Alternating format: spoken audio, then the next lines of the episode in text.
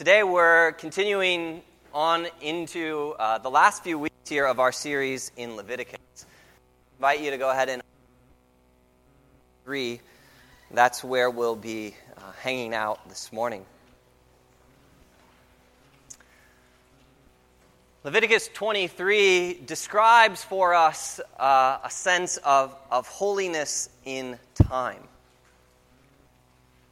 We may wonder, well, well how is time holy and, and why do we need times that are, are set apart in this way?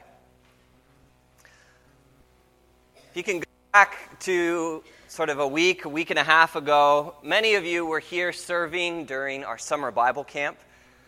And for those families who were involved, that probably looked like going kind of at 110% as a family for several days, right? In in the lead up in the preparation and then in the uh, implementation of our summer camp. And, and not only was it a, a sort of full on experience here at the church, but then you know, you'd go home and you'd have to fit your, your work and your chores and all of your other responsibilities in life into that same time and space. And I think so. Last week, when, when Friday arrived, a week ago Friday, most of us probably came home feeling pretty empty and exhausted. Our, our emotional and physical batteries drained pretty low. And that was, that was the case in our family as well. And so last Sunday, when our worship service concluded here, and we headed over to the Davis farm for our service of baptism, I was tired, right? Again, I was, was empty of, of energy in many ways. But one of the things I found waiting for me there at the river was this beautiful gift of God's holiness in time and of God's rest. And that came, I think, in a few different dimensions as we gathered there by the river. And the first was, was the sacrament of baptism itself. Baptism is one of the most beautiful images, I think, in, in the life we share as a church family of, of Christ transforming, of Christ renewing, of Christ uh, bringing new creation. And so, as we heard uh, testimonies of faith, as we saw two of our family members enter and, and emerge from the waters of baptism, and as we heard our church pray powerful prayer over uh, those, those two family members, right? That was, that was restorative. It was restful. It was like a, a balm after the busyness of that week.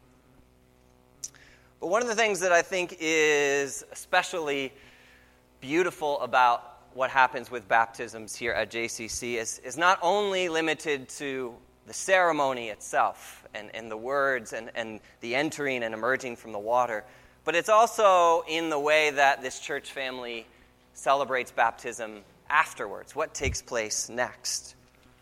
Right? And that we stay together and that the, the big summer picnic comes out and all the kids jump into the river to play. And some of them practice their baptizing moves on each other. I think we had about 60 baptisms on Sunday. Only two of them were authorized, though. It was fun to watch. But after a week of, of pouring out as a church family, it felt like God was, was filling us and restoring us in that afternoon of, of just being there by the riverside, of, of doing nothing but resting and worshiping and, and simply being. And I think our family, it was almost 5 o'clock by the time we packed up our chairs and our blankets and headed back home. And I think there is something profoundly holy about those times. They are set apart and they are designed by God for our good. And so today, as we move toward Leviticus 23, we, we come to a chapter that yet again deals with holiness, with set apartness. And up to now in the book of Leviticus, we've seen you know, this, this big theme of, of God being holy in who He is, being distinct, being other, being unique. And because He is who He is, He wants us to share in that wants us to be holy as he is holy. And so we have commandments early in Leviticus about how to bring holy sacrifices, how to enter into the holiness of worship. In the middle part of the book, there, there's this section on, on being pure and, and made clean so that we can enjoy those spaces of holiness. A few weeks ago, we talked about how God invites us to, to see our bodies as holy and as belonging to Him, and our relationships and our communities and, and the life we build together is meant to be uh, reflecting God's holiness. But as we come into the 23rd chapter of Leviticus, God expresses his desire to make holy yet another dimension of our existence. Leviticus 23 describes God giving us the gift of holiness in time itself. What does it look like for time to be holy? So let's turn to the 23rd chapter of Leviticus and let me pray for us as we study the Word of God together.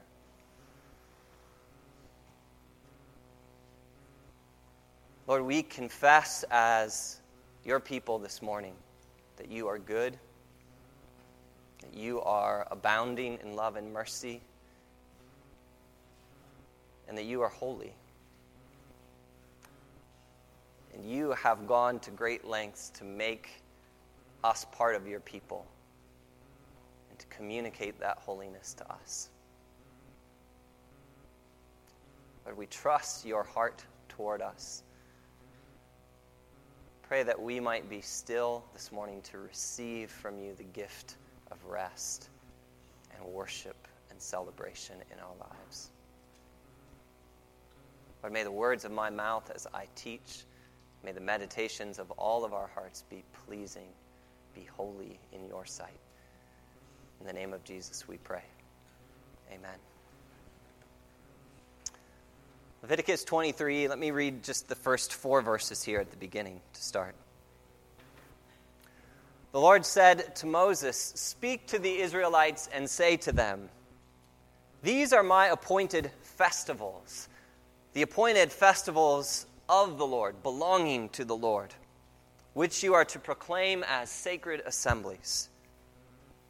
Remember, there are six days when you may work, but the seventh day is a day of Sabbath rest, a day of sacred gathering, a sacred assembly.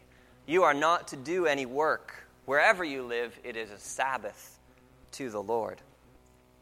And these are the Lord's appointed festivals, the sacred assemblies you are to proclaim at their appointed times. Leviticus 23 begins by describing God's intention to take time, take the calendar of Israel, and make it set apart, make it sacred, make it holy. That they would understand that it belongs to Him. And he does so by communicating these sacred festivals, these holidays in the life of Israel. Now, to any of us who are accustomed to working a five day work week, this idea of, of holiday and rest may not seem all that unusual to us. But again, remember who.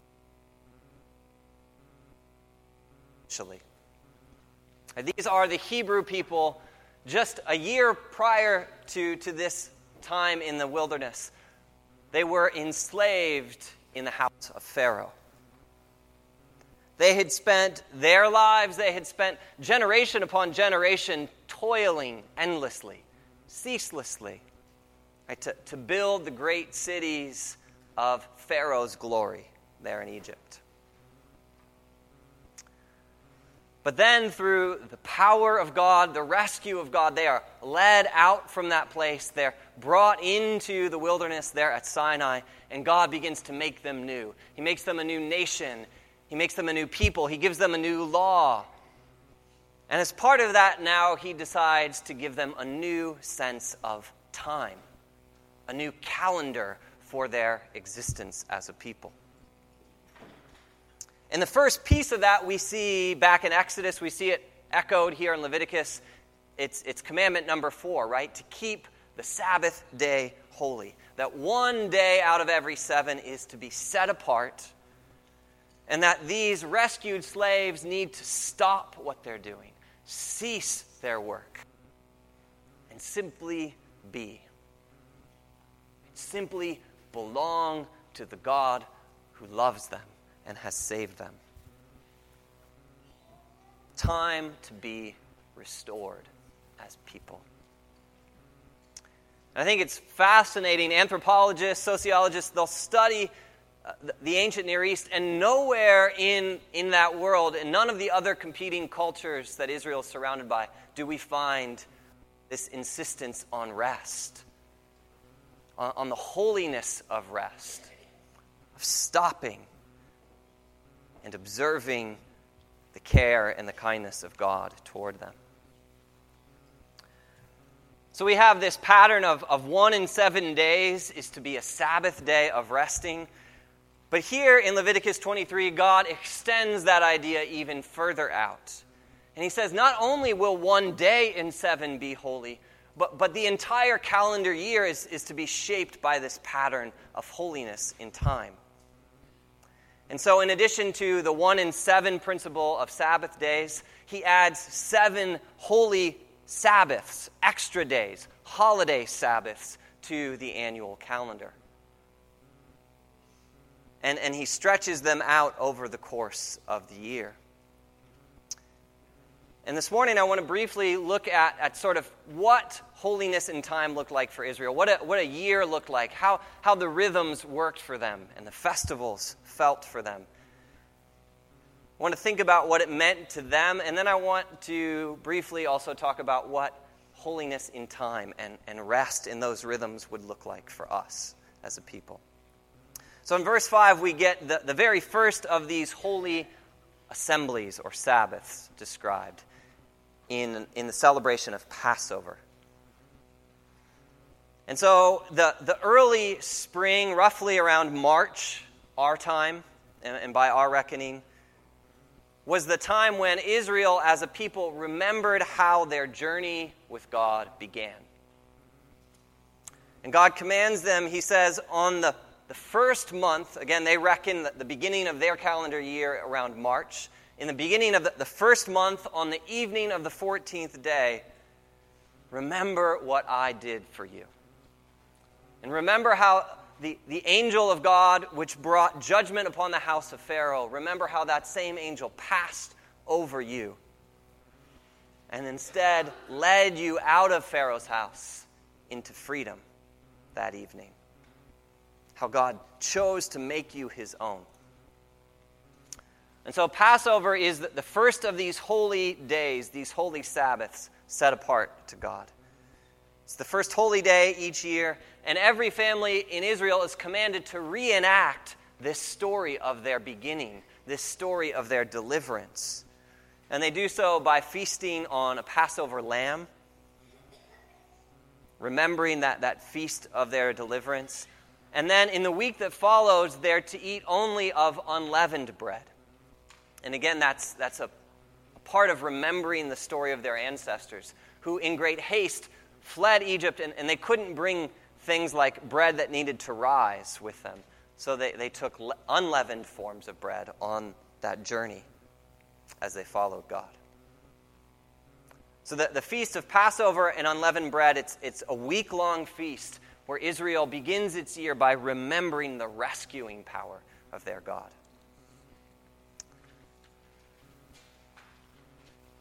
But before they, they come up to the Passover feast each year, before the pilgrims would make their way to Jerusalem or, or wherever the tabernacle happened to be, they were told by God to go and cut a single sheaf of grain from their fields just before they leave for Passover.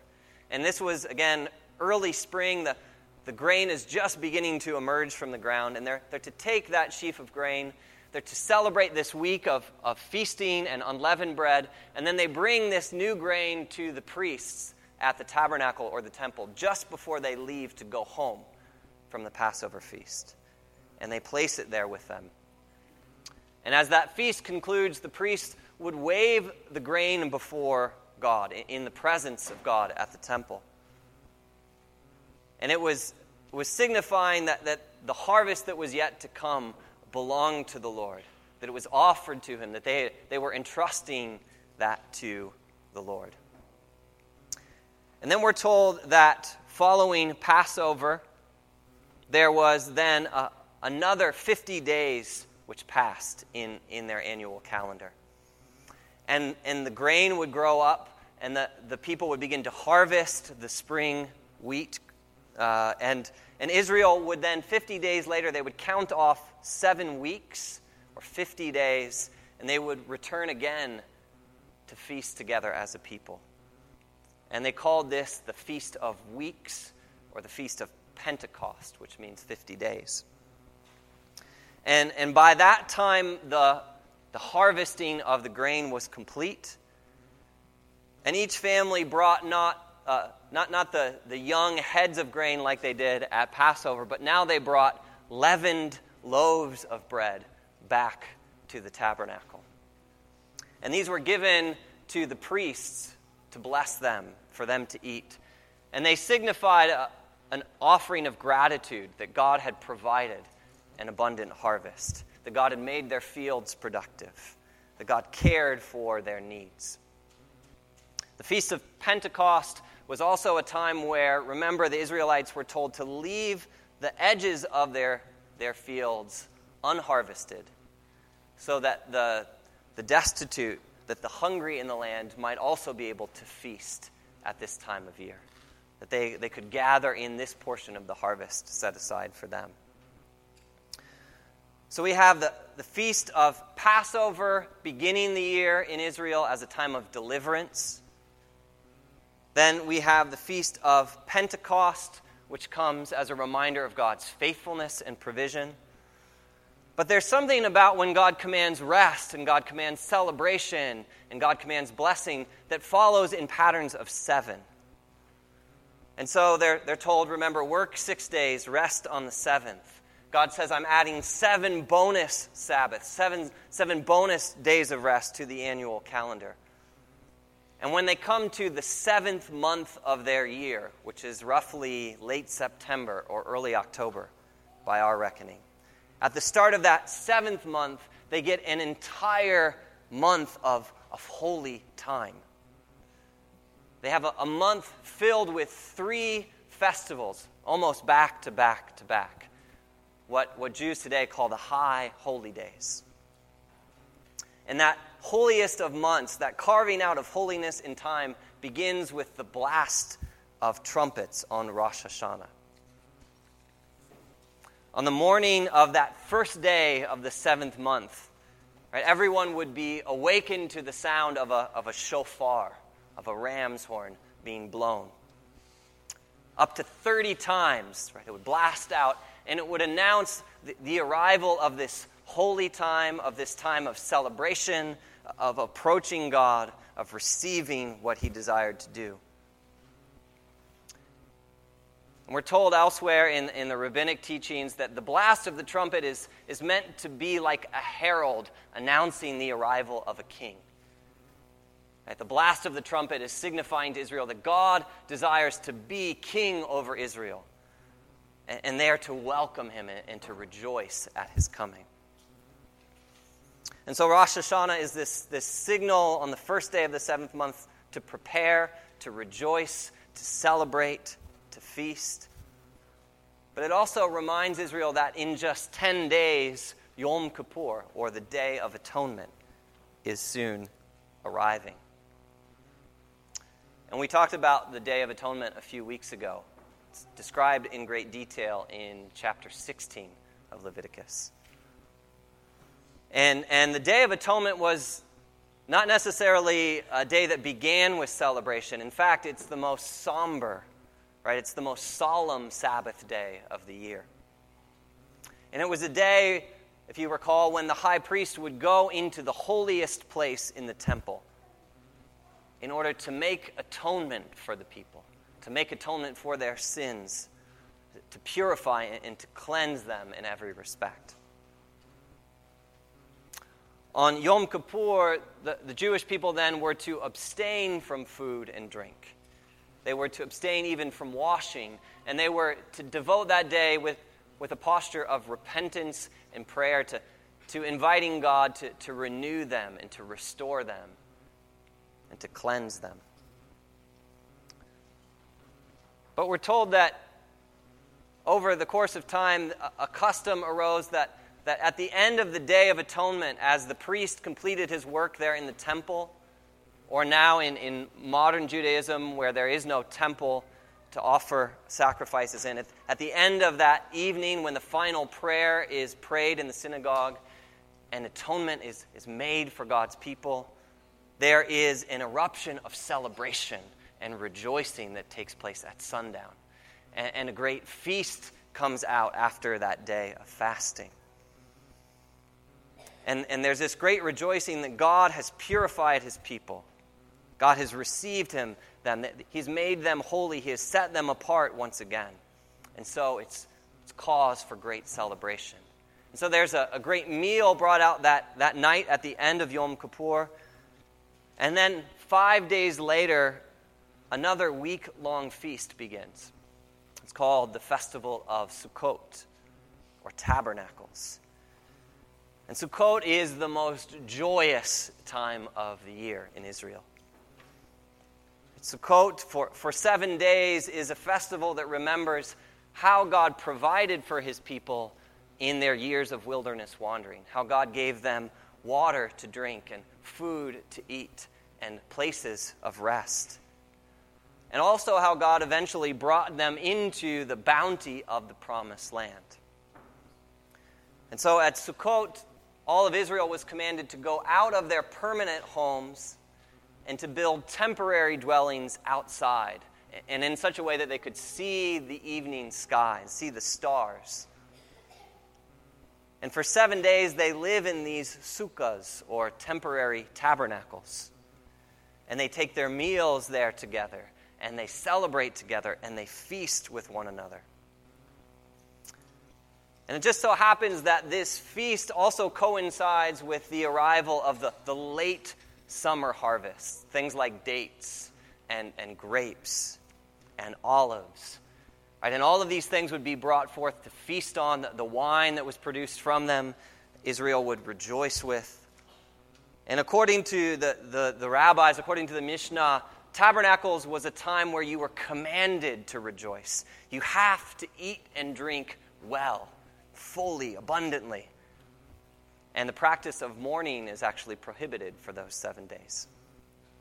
And every day they, they sing and they chant the, the Hallel Psalms, the Psalms of pure praise.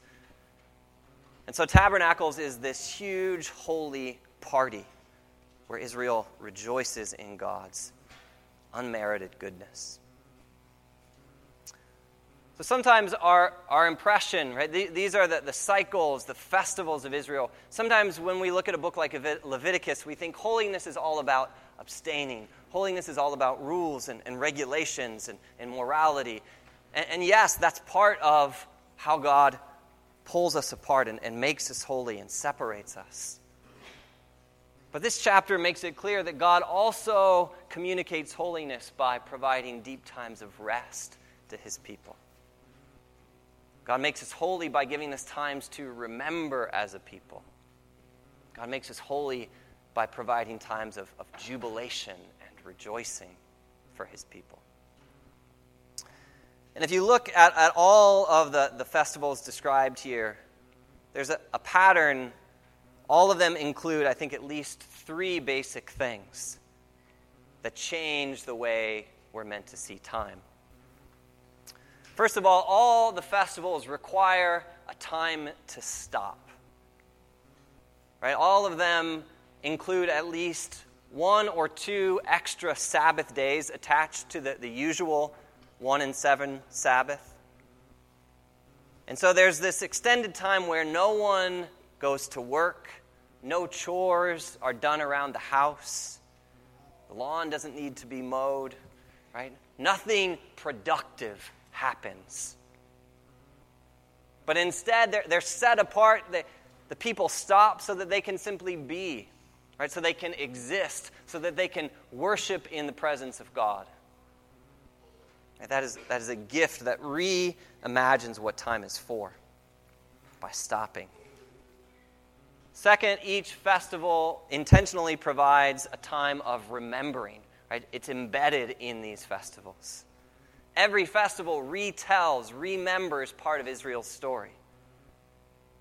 They rehearse how God rescued them at Passover, right? How he sustained them at Pentecost, how he forgave them on the Day of Atonement, how he made his home with them as a people. And so we too need times where we stop, but also we remember.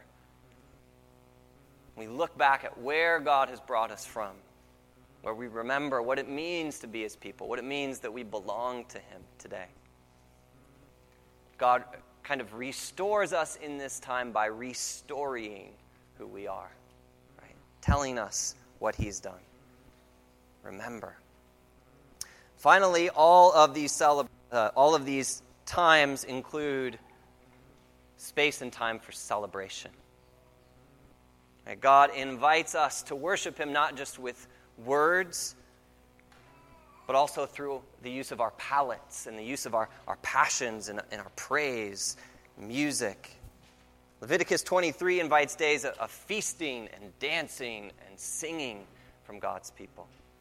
God commands the, the best fruits of the harvest to be brought forward and to gather families and communities to celebrate on those times. Now, the, the beauty of living in ancient Israel was that these patterns of stopping and remembering and celebrating were embedded in the national consciousness, right? They were commandments. Right? The, the nation observed them together. And even today, if you were to visit modern Israel, you would see that at Thursday night, every Thursday night at sundown, all of Israel pretty much stops. Right? The taxis stop running, the buses stop running, all the cafes closed down. At Passover in modern Israel, if you go to buy a Big Mac, they serve it to you on unleavened buns, crackers. Right? There, there's, these, these practices are, are infused in, in the cultural consciousness. But, but for you and I, we don't necessarily live in, in a culture or a time or a place that's familiar with these rhythms, right? For us, they have to be choices we make ourselves. Right? They require intention, they require the formation of our own habits. Even the, the holidays we do celebrate within the church, things like Easter or Christmas or Pentecost, right? How often do we actually set those days apart? How often do we really give our, our full attention and energy to, to allow ourselves to rest and remember and celebrate in the presence of God. So I want to just leave with, with a couple ideas about how God might invite us in this contemporary time and place to reorder our sense of time. The first, I think, is to take seriously this idea of a weekly Sabbath, of one day every week where you actually cease and desist and stop. Our pastor, when we lived in Vancouver, uh, a guy named Ken Shigematsu, he said that the, the, the Sabbath day was commanded by God, was issued as a commandment because otherwise we never would stop as human beings. Right? If we wait, he says, until all of our work is done, until every task that's clamoring for our attention is finished, then we will never stop working. Right? That day never comes. Instead, we need a fixed time, one we've already marked out, right? A, a holy time, a set apart time, where he says we get to shuck the have tos and allow God instead to recreate us. Right? We get to be present to God. Again, I think there is some flexibility in, in the implementation of this and, and how we understand it. For me, as a pastor, Sundays are both a day of work and of worship. And so our families tried setting Friday aside as, as a Sabbath. And probably the most challenging part of that practice is when Thursday afternoon comes and there's still things to do in the office and there's still things I want to add to my sermon and, and, and there are all these ideas, right? Taking those loose ends and entrusting them to God's care for a fixed amount of time and entrusting them to God so that I can be present to Him I can be present to my family. I can go for a walk or a long run. I can sleep. Right? There's always going to be the temptation to work further and to work harder and to measure up to some set of expectations, whether they're ours or someone else's. And so that's why Sabbath keeping is a, is a discipline, right? You have to choose it. You have to choose to, to put those things aside. But I could tell you numerous stories of people in all kinds of professions, not just pastors, business people, people that work in the trades, that when they have given themselves seriously to this discipline of resting, choosing intentional rest in God's presence, right, God makes them fruitful, God refreshes them, God honors that by, by providing for them in other ways. So let me just challenge you this week in your prayer life to pray this prayer God, where in my life would you like me to do less? Where in my life do you want me to stop? Where are you not asking me to do more, but asking me to experience more of your rest? And see, see if he challenges you in somewhere, in some place. So there's, there's a, an individual component to, to Sabbath keeping and, and to, to finding God's holiness in time, right? Our families need to commit ourselves to those things. But the other aspect that I'd love for us to grow into at JCC is to learn how to share holy times of stopping, holy times of remembering, holy times of celebrating with each other, together, right, as a body. Israel had these high holy days where, where they came together as a people. They ate together, they played together, they worshiped together. And so, in addition to our, our weekly routine of worship, we need these extended times of retreat and celebration.